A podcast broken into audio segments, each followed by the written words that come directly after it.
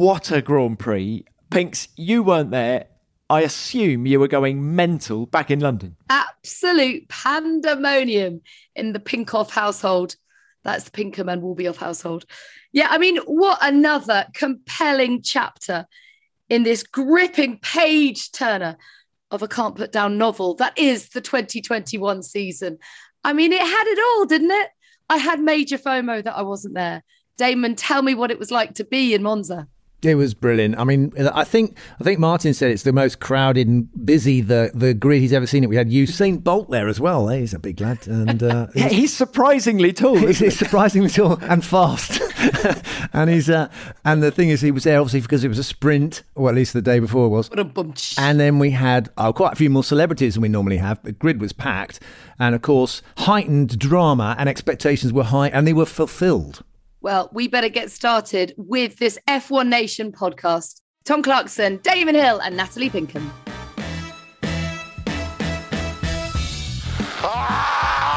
yeah! It's McLaren and Ricciardo that win the Italian Grand Prix. He won. but he did it. Lando Norris comes home to make it a 1-2. Let's go. Vamos! Vamos! Get in there! Let's go! Yes! and for anyone who thought I left, I never left. So Daniel Ricciardo was very confident this weekend. On Friday, he bet all his mates that he was going to finish on the podium I'm not sure I shared his confidence. Did you guys? Well, what a start to the sprint race. I tell you something that did bolster our belief in him was that start where he powered through from fifth. And then obviously was promoted to the front row with Valtteri's penalty. And then another incredible start on race day against Max Verstappen. We haven't seen that from Daniel for some time. Clearly, he was brimming with confidence for the first time in months. And it was just great to see. I'd love to say it was never in doubt, but I was so stressed and nervous throughout that race. I could barely watch because it felt like a very long 53 laps. But you do feel as if he's finally getting to grips with this car and we're seeing the best in him again talent is permanent after all. He said he'd gone off during the holidays, during the, the break, and, and had a long think about it. So I don't know exactly what he did. I asked him, I said, What were you meditating, yoga? What were you doing? He didn't tell us, but um, he's done something and it's clicked and he's got his mojo back, which is great. I never felt it was in doubt, actually. And, and the most significant moment of the race for me was on lap 12 when Lewis Hamilton tried to pass Lando Norris and couldn't. Some brilliant defending by Lando into the first chicane and the second chicane, but the straight line speed of that McLaren was there to keep a Mercedes behind. And Daniel was inch perfect up front. And that was the moment that I started to believe that we were going to see McLaren on the top step for the first time since Brazil 2012. And it's, it's worth pointing out, whatever happened and whatever the extraneous circumstances were, and maybe in the sprint, you know, because Lewis didn't make such a good start and Lando got a bit of an advantage. But, you know, whatever, they were there on merit and they won on merit. Uh, their, their, pace was there, wasn't it? I mean, it was it was a great. The team. I was there for the celebrations afterwards, and obviously it's a long time since McLaren have had uh, a race win, let alone have won two. So you know, a whole team seeing them so happy, and that that sort of summed up the weekend. Really, there were so many elements to the race and having the sprint in it as well, including the sweetness of McLaren winning and the sourness of um, Mercedes and Red Bull and Max and Lewis clashing. You know, so the ups and downs. And, and Valtteri, of course, was in there in the mix, even though he gets pole position. It wasn't pole position. You have to feel a bit sorry for for Valtteri. Yes, nine long years since their last win for McLaren. And it was 2010 when they got their last one, two, three long years for Daniel since he stepped on the top step, of course, in Monaco 2018. And there's something about this team that you just feel has been picking up and gathering momentum month after month. Brilliant driving all season from Lando Norris, was an exceptional teammate this weekend obviously itching to try and press Daniel for that win, but ultimately did the right thing by the team. I thought he drove brilliantly, brave and robust, as you say. Defensive driving was exceptional. What I want to know from you, though, Damon, is do you think that Daniel and Lando would have still got one two had Lewis and Max not taking each other out. Yeah, I think they probably would have done. I mean, don't forget they tripped over themselves. They had both had very slow pit stops, and Max's was catastrophically slow. But they were struggling to make grounds on the sorry McLarens who who actually had the pace and I think that they could have they could have pulled it off all the way to the end because you know at the end they were really racing against you know what was left of of the field and and they managed to hold their own so I genuinely think that was a proper race win and Daniel set the fastest lap of the race on the last lap of the race which implies he had a little bit in his pocket in the laps prior to that and you referenced the bad pit stops there by Mercedes and Red Bull. McLaren, on the other hand, inch perfect with both of theirs. I mean, it was a brilliant team performance. And it was McLaren of old. It was McLaren of old. And Andreas Seidl needs to be thanked by a lot of people at McLaren. He's a very cool customer and he's put the building blocks in place during his two and a half years at the team now. And I just love everything he does. And even on a bad day at Zandvoort last weekend, he didn't get overly disappointed. He just was very frank and explained the deficiencies of their car around that track. Equally, when things were going well here, didn't get overly elated. It's just we've got a job to do tomorrow, he said on Saturday night. And uh, yes, we're hopeful we'll be competitive, but it's one step at a time. And I love that attitude. I've got a sneaky feeling, though, Tom, that he might have got slightly overrated once the cameras were off. Because I tell you what, he plays it very cool and calm, but there is a, a, a real feisty fighting spirit in the guy. And I totally agree with you. I love the hierarchy there. There is such mutual respect. Zak's done a brilliant job of empowering Andreas, and in turn, Andreas has done the same for everyone that works at McLaren, giving them a sense of purpose, believing in them, and leaving them to it to get the job done. I also love the way that publicly neither of them have ever criticized Daniel. They've always thoroughly supported him and said it's only a matter of time before he clicks with this car. And I think that belief, both in front and off camera, has just fueled Daniel's confidence to, to go and deliver ultimately as he knows how to.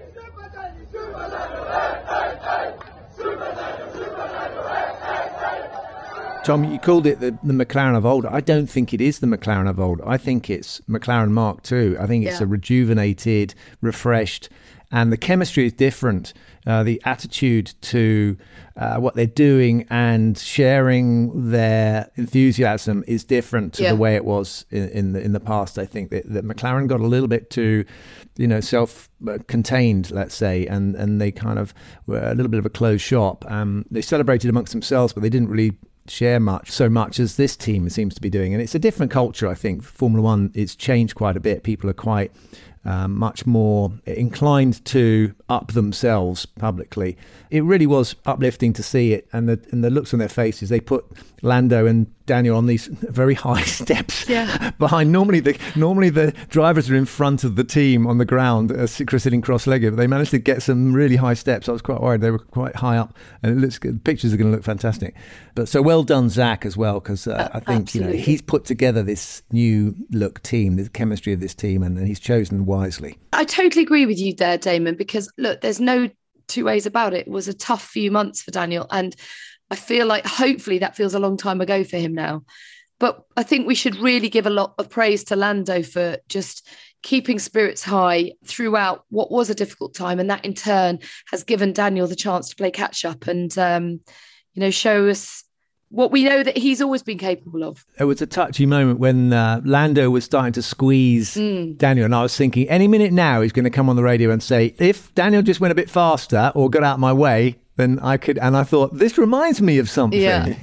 a while back in my well, he did. But he did say that, didn't he? I mean, he did say Daniel's driving too slowly, but I think that was more about Perez making yeah. gains on him, wasn't it? Daniel did prove at the end that there was still a bit left in the tank that he could push and yeah but it was a situation yeah and it, it could have got very interesting tom i thought lando was very generous after the race as well in, in his praise of Daniel. He seemed genuinely delighted to see his teammate on the top yeah. step of the podium. He said, I love this result for the team. I'm re- second. Let's not forget is Lando's best result in Formula One, and he seemed just genuinely elated for his team. It's, I thought they were comments of a man much older than, Lando's years. It was a, a guy who wasn't in his third year of Formula One. It was it was the sort of it was the sort of thing a Damon Hill might have said in his latter years.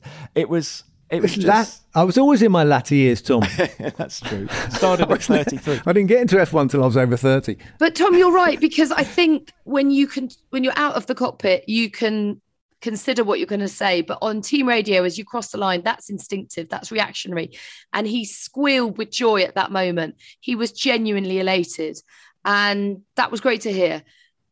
Obviously, going forward, he's going to want some wins as well. But you know, he's got a long future ahead of him. I think we should mention that a brave move down the inside of Charles Leclerc Wow. with Curva Grande Yeah. as well, which was, you know, putting a wheel on the grass there is not um, not recommended, I'd say, but he kept his foot in it, and um, and what a brave pass, you know, and how significant and symbolic and kind of you know tragic for Ferrari at their home track to be passed by a team they're fighting for the championship with round that corner like that. So um, that would have hurt Ferrari. Did you think that Bottas? Um, I mean, obviously he carved his way through the field brilliantly, but did you think that it, he would m- make a better play of it at the end, or did he just take too much life out of the tires as he was making those battles a few back? He, he lost pace, didn't he? He was putting in, pumping in fastest laps after the restart, and then sort of seemed to taper off a bit. Did you Ran expect more from him? Yeah, was yeah, it ran, ran out that? of rubber. Is- Yeah. yeah. I thought he was brilliant on the hard tyre. Made really good progress, and then uh, on the medium was really quick initially, and then just he said I had I had about another two laps of rubber left in it, and I just couldn't get past Perez, and then it Mm. was game over for me. He said. But hey, let's not forget that was Bottas's. I, I said to him afterwards, "Have you ever done 19th to third before?" He said, "No, not in my career." So it's a first for me, and praise to Bottas as well. He was on fire all weekend. A brilliant, what do I call it? Pole lap on Friday to start the sprint race at the front, then ran away with the sprint race. He was brilliant in the sprint race. Even Andrew Shovelin, their chief engineer, said that was one of Bottas's. He said it was his best weekend of the year so far in 2021, but one of his best weekends for Mercedes as well. Really, really strong. I thought there was a hint of anger in his driving when he was out in the first few runs in qualifying. He was he was really on it and kicking up gravel. He said he overdrove and made a mistake, but that was the fire that I think we've we wanted to see from from Valtteri. And once he got his fire up and got a little bit of pressure up in the steam room there, you know, he showed how fast he really is. But it was all overshadowed because he had to go to the back, but then he could show he showed that he went from the back to the front, as you just said. But nobody really noticed because of so much dr- other drama that was happening up the front. Okay, well, let's talk about that drama now, that coming together of the two title contenders. No one ever wants to see that because we want this to play out over the next eight races. There was a sense of inevitability about it, though, wasn't there? Because you feel that they're both so feisty, so firing on all cylinders. Hamilton comes out onto the racetrack now, Breaking into turn one, I, I made sure I left the car's whip on the outside. and there's Max Verstappen right behind Hamilton. We saw that it was going to be tied into turn one. It's wheel to wheel, Hamilton and Verstappen, oh. and this time Verstappen and Hamilton have crashed out, and I was ahead going into the corner, and next thing I know, as Max went over the second curb or something like that, he obviously knew at that point he wasn't going to make the corner, and he drove into me. As soon as I was next to him, uh, he just kept on squeezing me more and more to the left. And I, I still thought, you know, we'll, we'll just have enough space to make it into turn two. But unfortunately, uh, he ran me a bit too much out of road. So then I clipped uh, the sausage curb, and, and that's why we touched. The two championship protagonists out of the Italian Grand Prix.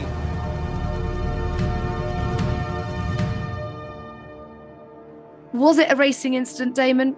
I think Tom is going to say it's racing, and I hear this all the time. It's a racing incident. Let them race. But am I right, Tom? I Are you going to- to say? I'm, wait- I'm gonna say waiting to hear. You just finished making your point, and I.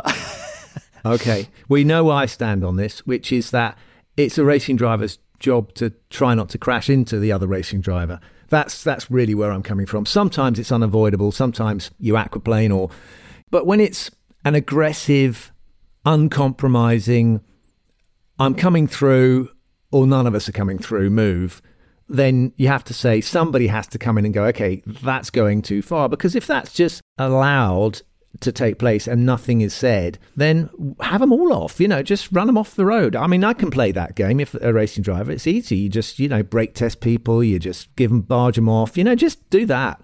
Um, but this is Formula One, and it's supposed to be about judgment and skill and making fine calls. But uh, you know, somebody has to come in and say, "Okay, guys, that's enough. That's that's too far."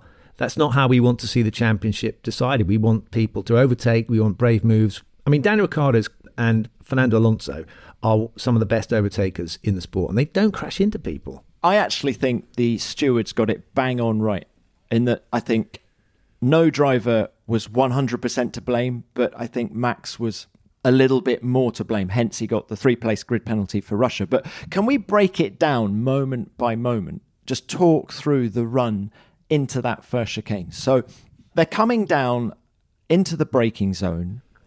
Uh, well, wait, you got to go back to the pit stop, Tom, because mm. Max lost chunks of time. So he's now fired up because he's he couldn't get out of the garage, out of, out of the pit lane, you know, and there's a screw up on the pit, on, and now he's thinking a human error. Now he's yeah. Do you think that affected his judgment? Is that why we need to take it back to the pit stop? Yeah, I mean, I think it's as a racing driver, you hate it when you lose time and you then feel greater urgency to make it up again. It's a bit like putting money in a slot machine. You know, you keep losing, you, you want to keep put more money in to get it back again. Like a double whammy. I've just lost a stack of time in the pits, and now look, he's about to overtake me. Okay, so Max has lost 11 seconds stationary in in the pits. He's come out a little bit angry, as Damon has just said. Right, they're approaching the first chicane now. Lewis is on the inside. Max is on the outside. Max uh, has to put his left hand wheels onto the green curbing on the left hand side. Do we as a group agree that that was just fair racing? Or, as Max suggested after the race, do we think Lewis was squeezing him too much, even at that point of the corner? Well, uh, well hang on a minute. Go back to lap one, where Lewis is on the outside going into the turn two. He goes to go around the outside of Max. Max has got the inside line, and he realizes it's not going to work. And Max left him no room which is fair because it's optimistic to go around the outside and the, in a chicane like that. So Lewis goes, okay, I'm blown this one. I'm going to go across the the bumble strips and uh, and cuts the corner and, and, reverts back to where he was, which I think was a mistake from his point of view. He should he shouldn't have got suckered into that move anyway. So now, if Max is accusing Lewis of squeezing him. I don't think it was an unfair amount of pressure on, on Max. He had just about enough room to get go down the outside if he wanted to, which he did. Now, the problem with these curbs, TC, is they're, they're pretty aggressive, aren't they? And he sort of boinged back in because of them. Well, no, but Pinks, the, the, the left hand curb under braking is actually quite flat. So that wouldn't have unsettled his car. Hence, he was able to get a nice run around the outside of Lewis through the right hander. Do we then think, because Max said later that Lewis then squeezed him to the left prior to turning left in the second part of that chicane? Yeah, yeah I think he probably did. I think he probably left him as little room as possible. I mean, there, there wasn't a car width, was there? Max was obviously assuming that Lewis was going to leave him a car width through that left-hander. No, he did. No, why would he do that? Because he's never had a, he never even had a nose ahead. You know, Lewis was always in front. He always had that corner. And you know, in, I'm just I'm just saying from the point of view of the cockpit of someone who's raced. If I was not a nose ahead going round that the first right hander, I would not assume that the guy on the outside is going to let me through. I would assume he's going to go for the apex, and I better get the hell out of there because otherwise I'm going to lose my front wing, or I'm going to we're going to collide. But then I'm not Max Verstappen. You know, I understand. I'm not Max Verstappen, but you but, but Max has a problem at this point, though, in that he can't bail out because yes, that can. sausage curb, the one that actually no. launched him, launched oh, sorry, him into I was Lewis. talking about yeah, I was talking about the sausage curb. You've done you've done a, a, a, millisecond by millisecond breakdown of this. It's wonderful, yes. but I'm trying to remember it. Pinks, we are the stewards from here. But I, I once he was alongside that sausage curb, he couldn't bail out because he risked damaging his car if he turned left at that point. Yeah, yeah. And if you're a racing driver, I'm going to sound like Ayrton Senna. If you're a racing driver, you have to go for a gap or whatever it was. But I think Max is a is a one of the most racy racing drivers, isn't he? And for him to bail out, he had to bail out so early in that chicane that I think that just doesn't compute with him. So hence, I think that explains why he stayed in it, and ultimately the crash was inevitable, wasn't it? As a result, I think you've just answered your own question, TC. That just doesn't compute with him. That is the way he's wired, and that is why he's so brilliant. But equally, that is why he will come a cropper at times like these. And I don't know if you'll ever change, whether you ever mature out of it. Probably not. I mean, he is still very young. Whether that comes with more experience, as we've seen with Lewis and people like Seb Vettel and Daniel Ricciardo and Fernando Alonso. But again, this is what makes him so brilliant. There is a ruthless streak in him to not pull out at any cost. I think the thing is when when they did come together, it was almost in slow motion, and so you thought it was fairly innocuous. And it wasn't until the slow mo replay that you realised just how serious this could have been without the halo. If it had been a high speed crash, there'd have been the drama that we saw at Silverstone, and yet actually this was potentially more serious because the whole wheel went into the cockpit of the car my God, it's like, you know, your heart was in your mouth. Yeah. I mean, that was, that is not something that anyone could have predicted. I mean, you're absolutely right. You know, anytime it, you collide, then anything can happen. And so you should avoid collisions because someone yeah. can get hurt. But I think they tend to take the view that, oh, a slow speed corner like that is not a big issue. But you know, then you can't apply that to Copse, Absolutely. can you? And and the pair of them at, at Copse, you know, it, it's it's this uncompromising. There's no discernment it seems to me, on either side, there's no willingness to say, okay, I'm going to let this one go. And maybe Lewis has let it go on the lap one. You know, he tried an optimistic move, it didn't work, he let it go. With with Max, I get the sense he could have let this one go. He was round the outside. You know, Lewis had slipped through. He might be able to get back on the track behind him and have another go later. But I think there's also in his mind, he knew how lucky he'd been to get on the front row on pole position for the race because of the sprint race. And I think he knew this is know, the biggest lucky break he's ever had. And I don't think that when they came into Monza, they just they had it down as a Mercedes track. It always looked like it was going to be a Mercedes circuit. They probably thought they're going to lose points. They'd be lucky to come out of there with not too big a points deficit. And it got lucky. He's on pole position, and then suddenly he loses it again because Lewis has gone through. And he knew so he knew that once Lewis had gone, a chance of him getting him back a nil. And you just thought, no, I'm not going to let that happen. I'm not saying this is a conscious thing. Yeah. And you think about the bad luck he's had, Damon. I mean, he's had a huge mm. amount of bad luck. So, as you say, this was an opportunity he had to take with both hands you know, in his mind. But, Damon, as a racing driver, at what point are you going to bail out of that overtake at the first chicane? Otherwise, you're never going to get it done, are you? You're saying he should have bailed out just after they'd turned right, or do you think he should have just gone straight on through the polystyrene bollards? No, he should have got.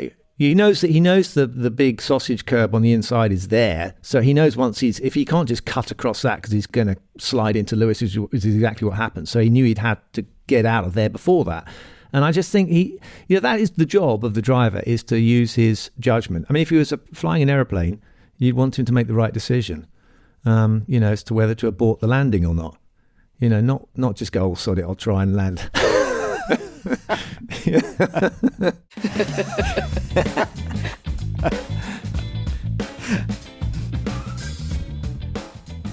One thing I do want to pick up on is I know a number of fans were tweeting that um, that Max didn't check that Lewis was okay um, after their collision. He was very quick to walk away. But if you do rewatch it, he does throw him a look to check.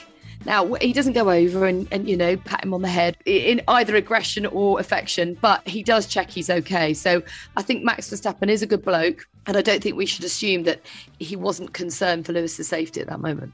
And he said that he did see Lewis moving in the cockpit. Exactly, exactly, yeah. And and he wouldn't have known that, that his rear wheel was sat on Lewis's head because where they, when they actually came to a stop, his car had sort of slid forward, hadn't it? So he wouldn't have seen that. Mm. Can we have a quick chat about the halo now? Is it just me, or are we seeing more accidents with the halo? Look at Romain Grosjean in the Sakhir Grand Prix last year. Undoubtedly, the halo saved his life. Look at what happened on Sunday with Lewis Hamilton. There was even an incident at Spa in 2019 with Charles Leclerc, and, and then uh, I think uh, Sato in, in Formula 2 was saved from serious injury at Barcelona as well, all since the introduction of the Halo. I, I find it extraordinary. Thank goodness it's there. But you start thinking, how come there weren't more serious injuries pre Halo? Or are people just taking more risks now as a result? Or is it just coincidence? What do people think? There is a sense that some of, particularly the sort of younger generation of drivers, feel bulletproof. You know, it's it's almost the gaming generation that it almost doesn't feel real. The jeopardy isn't there in the same way. The danger element to them, maybe in their minds, and maybe that's why they can be raced so brilliantly because it doesn't factor into their thoughts. But you don't know what kind of accident you're going to have when you have one, and the, the speed element obviously plays a big part in it.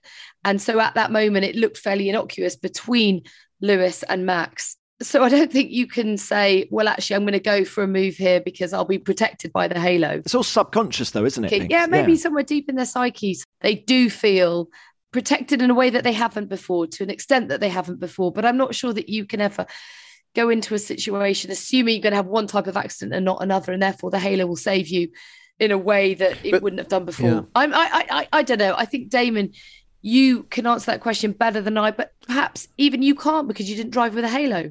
I mean, I had a halo, didn't I, Tom? Oh, yeah. oh, you still do, Damon. Oh, I can see it now. Oh, yeah. But Damon, you but, had um, you had your shoulders out of the cockpit. That's how low it was. No, the Brabham. Do you remember that one? Mm. I was mm. sticking out like a flipping, you know, like a lollipop sticking out the top of the car. Guys, it's just an observation, but it does seem extraordinary that the Halo seems to be really making a, such a positive impression now. When, but why wasn't it the case? Why weren't there more injuries before? And uh, thank goodness there weren't.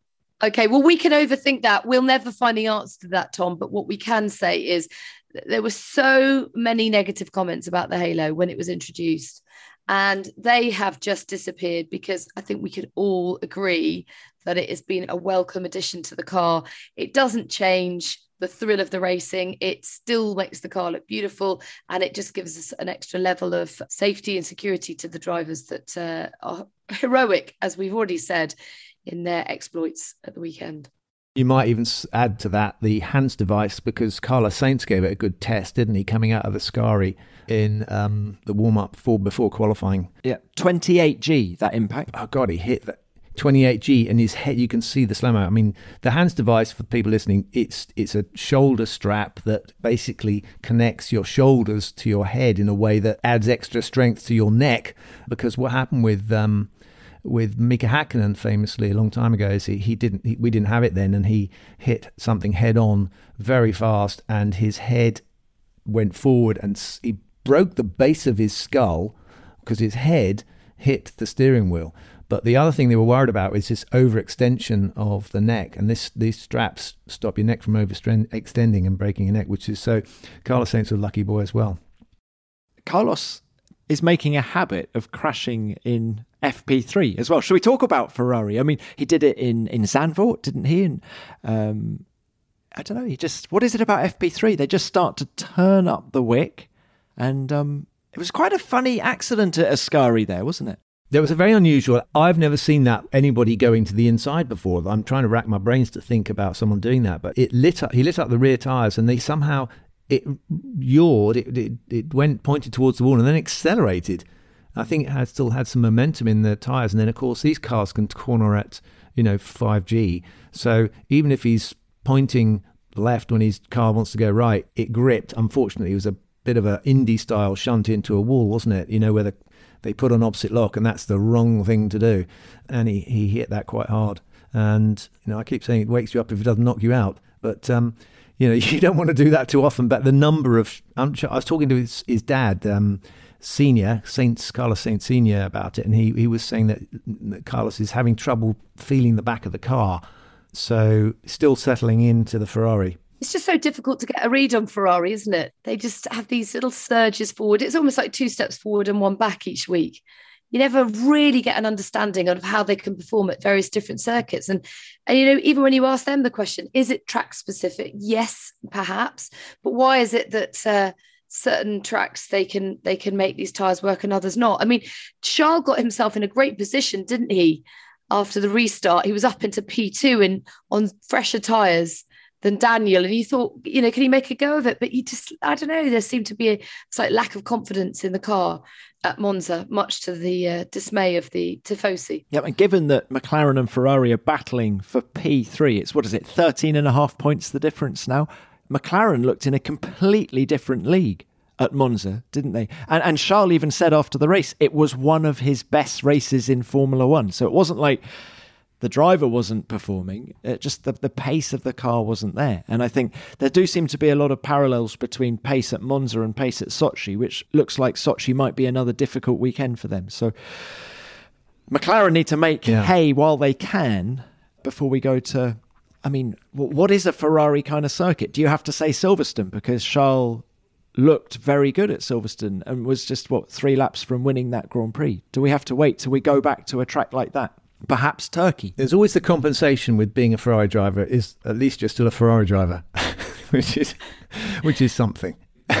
he would have looked wistfully, wouldn't he, at Lando Norris going up the road in uh, in his McLaren. Yeah. Yeah, all right. Remember, Carlos finished second at Monza last year. But talking about being a Ferrari driver at Monza, they um, they went into Milan on Wednesday night to open. I think it was an Armani store or something. And I don't know if you guys saw. They posted some videos on uh, Instagram of of the crowd going absolutely mental when they saw them. And and so even though you know Ferrari haven't had uh, much success recently, and Carlos is only half a season into being a Ferrari driver, they're still worshipped by the tifosi, and it's so brilliant to see, uh, and and it really gives you goosebumps just hearing the tifosi even coming into the track every day damon you must how many autographs did you sign at monza walking into the track One, literally. is that because you were being miserable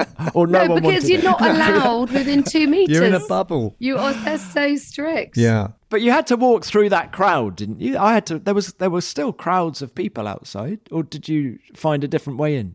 No, they kind of keep us separate from everyone, so we're a little bit isolated. Um, Ah, but um, I will say this: it's an anecdotal observation, and maybe it's a bit like policemen. You know, when when you get older, they you, you say uh, policemen are getting younger these days.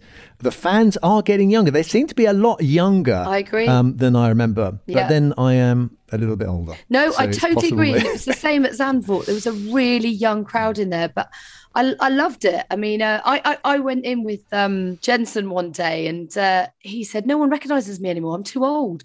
And I said, "No, come on. Of course they do." And he said, "No, but look. If you actually look." At the the faces looking back in the crowd, they were many of them were teenagers and early twenties, and Yeah, they were. they don't remember um, Jensen racing, and and this is why I think that, that they're just so inspired by the likes of George and Lando and Charles, and you know e- even people like Lewis and Sebastian Vettel are sort of the oldest, the elder statesmen, if you like, for this Hmm. Yeah. new generation of fans and drivers. But I think we should just be really. You know, buoyed by that because it's great for our sport. That's And the future. the future. looks great. Yeah, absolutely. And by the way, Damon, I would still stop both you and Jensen for an autograph if I saw you, just so you know. I'll obviously be, be delighted to give you an autograph, Natalie, and for your children as well. I mean, they haven't got a clue who you are. Any other key talking points? I thought it was a real shame for Alpha Tauri, who have sort of just under-delivered. I mean, Gasly obviously hasn't, but I'm talking about the team as a whole. It's been a sort of Yeah. difficult season for them, and to have such a damp squib at their home race was a real shame because Gasly has been putting in some mega performances, but for for neither car to see the checker flag was hugely disappointing, wasn't it? Well, the checkered flag for neither flag. the- to, the- the uh, start, neither, the start. yeah, You're right. Not even the green, yeah, not even the The light. lights, the lights. you went a bit strong. I think Nat. Do you feel like you learnt a little bit strong, a little bit too early on Yuki? I uh, know, A little I bit. know. You know. Bahrain, it promised so much, didn't he? He just, you know, I thought he was the superstar of the future. You can't go on testing. How many times do we have to tell you? Do not go on testing results. They mean nothing. Even when he's keeping it on the track, you know, he is so far off Pierre at the minute, isn't it? And um, Yeah. I love his honesty, though. When asked about him re-signing for the team in 2022, he expressed surprise. He said, "Yeah, I was surprised that they've re-signed me." Were you surprised? You mean on performance, Yeah. or or because he's important to Honda? I mean, don't forget that is an element here. So But Honda leaving, so And Honda might be about to win the world championship with Max Verstappen as well. How much publicity do they need? I, I was probably surprised that they didn't bring Alex Albon back into the fold, actually. I think Albon and, and Pierre would be an extremely strong pairing. But Franz Tost really loves Yuki and perhaps it's it's unfair, isn't it? I think he needed a second season in Formula 2 anyway this year. And then promoting him next year would have made more sense. So give him a second year, see what he can do. But we need to see some pretty strong progression from him, I think, for him to stay in Formula One beyond 2022. I mean, Yeah. is that fair? Yeah, yeah, definitely. Well, yeah, Pierre Gasly is is top form, and also, you know, he's he's a very highly rated driver. You have to say his results are fantastic, and so Yuki's yeah, the bar his, is um, quite high for Yuki, isn't it? Yeah, but I mean, this car Yeah. is decent as well. I don't think we should forget that. I think this is this is a decent car and it deserves better results. Hmm. Yeah, I mean, it's good, but it'll always be a midfield team contender, won't it? It's not going to be a championship contender. That's the issue with some of the teams. Maybe not a championship contender, Damon, but imagine if they'd had a s- second driver banging in the same sort of results that Pierre's done this year. I'm not quite sure where that would have put them in the Constructors' Championship, but significantly further forward than where they are now. Makes you think, doesn't it? Like, you know, with the regulation change, what is the chance that somebody will have found a kind of double diffuser, Ross Brawn, Brawn GP type discovery? Could someone like Alpha Tauri have got someone working on something which will put suddenly put them in a title contending position? It does happen. Yeah, it has happened. When you change regulations, suddenly you can get surprises. And I th- certainly be one of the people who would be very surprised if it happened. Well, also, I think of all the examples you could have given, Alpha is a bad one because I don't think they'll find it exclusively. And if they suddenly find something, I think you'll, Red Bull will know about it pretty darn quick. Yeah. But, but what chance an Alpine coming up with something and and Yeah. you know uh, stealing a march on everybody else? Yes, it can happen, and it does sort of seem to happen so often in history that gives some rule stability. Everything converges. You get a fantastic world championship, Yeah, it's what we got now, isn't it? and, then it's all Yeah. changed. But let's hope the new generation gives us all the overtaking we want, and no one steals a march on anyone else, and uh, all is going to be good. A quick mention for George Russell as well, back into the points again. I knew you were going to say that. Well, someone has to. I think it's a great, great weekend for him. Uh, he marches on. But he, he got out qualified. He's no longer Mr. Saturday. He got out qualified by his teammate. Yeah, but I think that's good as well for Latifi moving forward. It doesn't really. It is, it's a little boost, isn't it, for, for the team Does as it well? count? Sprint. Well, also, now, Yeah, it's- do you know it all what? counts. It's so funny that I feel this is how we're going to end up talking about was the sprint any good or not? Because you say he was out qualified by Latifi, except my immediate reaction was to disagree. No, he wasn't. No, he wasn't. Qualifying was on Friday afternoon, and George out qualified Latifi. So his one lap Th- yeah. record is is, in my It's opinion, intact. is intact. Yeah. What did we think? Did we think this this sprint was a success, Pinkles? Well, I mean, I just love the entertainment. I just love the fact that we have three days of entertainment, far better than a practice session. Um, it keeps us on our toes. I think it keeps the drivers on their toes. Yeah, it's a thumbs up from me. a lot of people saying Hmm. after it, oh, there wasn't as much entertainment as there was at Silverstone. There wasn't as much overtaking, but it did mix up the grid a little bit for Sunday. It did achieve Yeah. that. And the start was Yeah. fantastic.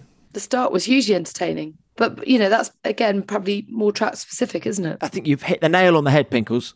I think they need to choose very carefully which tracks you. To host them at, yeah. Yeah. But yeah, I totally agree. It's better than a FP3 every day of the week.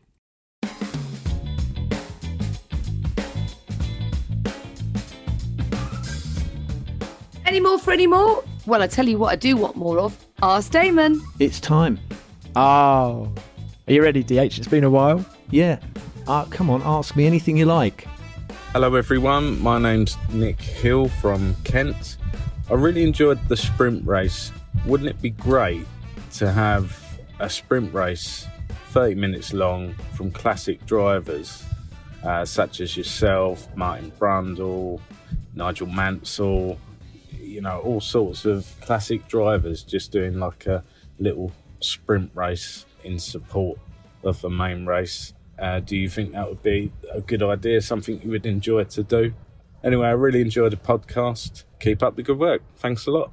Okay, so Nick, yeah, yeah, I can see what you'd like to see, but uh, I think the chances of me coming out and having a race, this, this race motor racing is dangerous, you know, and uh, you do start to think about your self preservation. The idea of me racing alongside uh, some of the other older timers, it wouldn't be very entertaining, is what I'm getting around to saying. I think we'd probably be a bit risk averse. Um, that's my worry about that one. Uh, what do you think, Tom? Well, do you remember about 15 years ago, there was a thing called Grand Prix Masters? And oh, yeah. Nick, that is exactly what you've just asked for. It was Nigel Mansell, Emerson Fittipaldi, Derek Warwick. Damon Hill was missing, I seem to remember from that grid.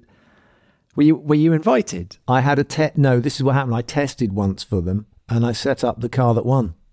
So uh, I, I played my part. I never doubted you. so anyway, it has happened, and I don't know why that didn't last. That series, it did about one championship, didn't it? It's a bit worrying, Damon, when you well, when you see the likes of Nigel and and Emerson, who would have been in his sixties then, going wheel to wheel at 160 miles an hour. You do start thinking, guys, you've been there, done it. Relax a little bit, because as you say, motor racing's dangerous. It's a bit like the revival, isn't it? Goodwood revival. They, I mean, I remember Sir Jack Brabham being hurled into the air in one of his cars in a racing in. Don't forget, you know, cars from the '60s, which were made of paper mache and uh, and bits of chewing gum. Um, you know, compared to today's carbon fiber things. So I, I think that Nick liked the sprint race, didn't he? And he was saying, what else he, would he like to see? Some other entertainment, maybe. But it's all got to be relevant to the the main event. That's the whole point. Is we're here for for F1. There are support races. There are drivers who go and do the uh, Porsche Cup or whatever it is. But um, yeah, we try to entertain throughout the weekend the spectators, but it would be a distraction more than I think an entertainment from the main event. I'll sign you up for Pink F1. Pink F1, yeah. now, our next question for you, Damon, is from Chris. When you started out in Formula One as a fresh faced 32 year old, I remember you had a teammate called Alain Prost, and then after that, you had a teammate called Ayrton Senna, both multiple world champions, and you didn't always obey team orders. My question is what advice would you have for George starting out in Mercedes next season? Should he toe the line, do as he's told, or should he just go for it and look after himself? Yeah, Chris, I, I don't want to disappoint you, but I think I did obey team orders. I'm trying to think when I didn't. Uh, I was told by Frank quite a few times to. One of the best ones was I was following Alain Prost in the French Grand Prix, and um, Alain came on the radio and said, "Can you ask Damon to go a bit slower?" So they came on the radio and said, "Damon, Alan wants you to go a bit slower." So I said, "Tell him I'm going as slow as I can." It wasn't much. We were so far in front of everyone else, um, you know. But uh, Alain didn't want me to to push him. Uh, I was having a good time there. Uh, but I didn't pass him. I didn't overtake him. And the other time was in Monza, funnily enough, which we just had, where I got biffed off at the first corner and I was catching up Alain, And I started to think to myself, what will I do if I catch him? Will I overtake him? And so they came on the radio and they said, uh, Damon, um, don't. If you catch Alain, you know, don't overtake him. And so I came back on the radio and said, look, tell them I will race. I will race. because I was so fired up. I thought, I'm not going to give this one away. And uh, my engineer, John Russell, said, Yes, okay, thank you. Anyway, a couple of years ago, in fact, this year, last year, John emailed me and I was chatting to him and I said, Do you know in Monza, when um, I said I will race, I didn't say I won't race, I said I will race. And he said, Yes, I know. anyway, it didn't come to it because Alain Prost engine. By the time I caught him, Alain Prost engine blew up, so we never got to find out whether I would have raced him or not. So that's my that's my team order story. But yes, George Russell, don't stand on ceremony, but you don't want to come in and create trouble with the team you you know that supported you. This is a difficult one, isn't it? What do they? What do you think, Tom, Natalie? What do you think? They they should they be so utterly selfish and just think of themselves? I'm trying to think of a moment when you were with Villeneuve in 1996, disobeying team orders at the minute. Pinks, while I while I continue to mull on that one, what do you think about George? I think he's going to be so hungry, but he is also showing massive patience um, at Williams. You know, he's sat tight and learnt his craft, and he's still young and uh, ambitious. I mean, we saw that moment at Imola, didn't we? And um, he was quite quick to reflect on that that he should have handled things differently. I, I don't know. I think he's a pretty mature guy who will want a long future with the team. I think George. I think George will be quite cool. I think he's going to be a good team. Yeah. I do. I But really it's it's not what fans want. I don't think fans like the idea of team orders, do they? No one likes team orders. It's like, you know, suddenly you're just saying, we're going to take the racing element away. And, you know, that that spoils the whole show for everyone, doesn't it? So look, 1996, Damon, Hungary, Villeneuve beats you. There must have been team orders. Wow. Villeneuve You were good beat in. Hungary. In Hungary? Um, No, you're going to have to refresh my memory. I have a very poor memory for when I get beaten. So I can't remember that one. I was I was going to say that team orders are not a good thing when when you got the dr- one driver issuing the team orders, but then it worked all right in Spa in '98. Yeah, exactly. Yes. And we nearly had exactly the same in Monza, didn't we, with Danny Ric going, uh, you know, if he doesn't race me, we got a better chance of finishing one too, which sounded very familiar.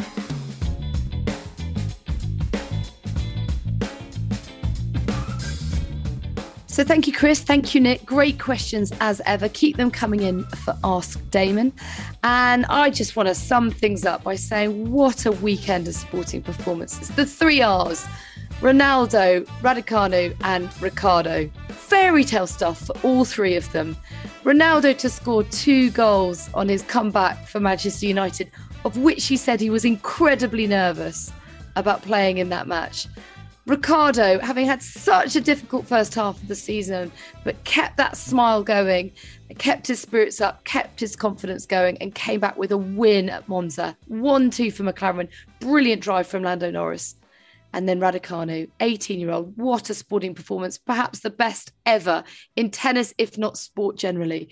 To come back as the only qualifier to win a Grand Slam in the history of the sport and to be so mature and gracious in that moment. What a weekend. Amazing, Pinks. Astonishing. I mean, but I reckon she can claim the Monza Grand Prix as well. well, She's she won the inspired Daniel. Because basically, totally. So I think she's got a double whammy there. She's actually won at motorsport at the same time as winning in tennis. She's incredible. And she's a Formula One fan. She came to Silverstone, didn't she? Had a few hot laps. Uh, I think she was a guest of Red Bull at Silverstone, wasn't she? But Although she admitted loves- that Daniel's actually her favourite driver. So she came with Red Bull, but she left with a McLaren firmly in her heart. Well, hey, Pinks, in, in the press conference after the race, I did put the Raducanu question to the top three. This is what they said. I watched the whole game last night. I can say it now. I'm not going to shy away from it. I went to bed at probably quarter to one because I couldn't turn it off. It was it was awesome. I guess it's relatable to me in a, in a way from just my age coming into to Formula One and for her age going into the big stage of tennis. Um, the confidence and ability that she she showed on on that stage to, be, to perform and do such a job that she did against so many of the, the world's greatest, I think is a pretty incredible achievement from her. So um, yeah, congrats to her, and uh, I'm sure she'll continue to create many more records. Thank you. And Valtteri, please. Uh, I haven't seen the game, or I didn't actually know it was on. So, but sounds good. Congrats. Uh, that's, I love your honesty.